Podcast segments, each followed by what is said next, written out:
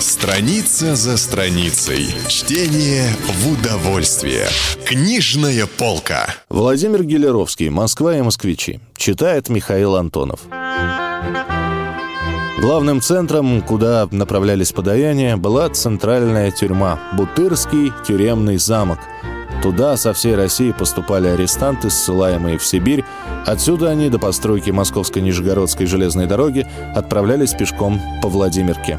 Страшен был в те времена, до 1870 года, вид Владимирки.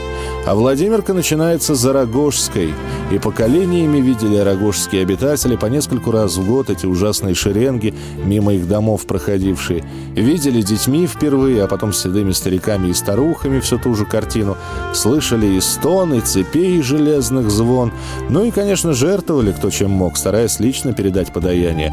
Для этого сами жертвователи отвозили иногда ваза по тюрьмам, а одиночная беднота с парой калачей или испеченной дома булкой поджидала на Садовой по пути следования партии и, прорвавшись сквозь цепи, совала в руки арестантам свой трудовой кусок, получая иногда затрещины от солдат. Страшное было движение этих партий. По всей Садовой и на всех попутных улицах выставлялась вдоль тротуаров цепью охрана с ружьями. И движется, ползет, громыхая, звеня железом партия иногда в тысячу человек от пересыльной тюрьмы по Садовой, Таганке, Рогожской. В голове партии погремливают ручными и ножными кандалами, обнажая то и дело наполовину обритые головы каторжане. Им приходится на ходу отвоевывать у конвойных подаяния, бросаемое народом. И гремят ручными и ножными кандалами нескончаемые ряды в серых бушлатах с желтым бубновым тузом на спине и желтого же сукна буквами над тузом «СК».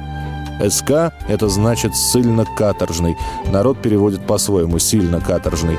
Движется кобылка сквозь шпалеры народа, усыпавшего даже крыши домов и заборы. За ссыльно-каторжными в одних кандалах шли скованные по несколько железным прутом ссыльные в Сибирь.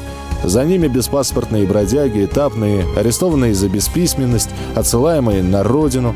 За ними вереница заваленных узлами и мешками колымак, на которых расположились больные и женщины с детьми, возбуждавшими особое сочувствие.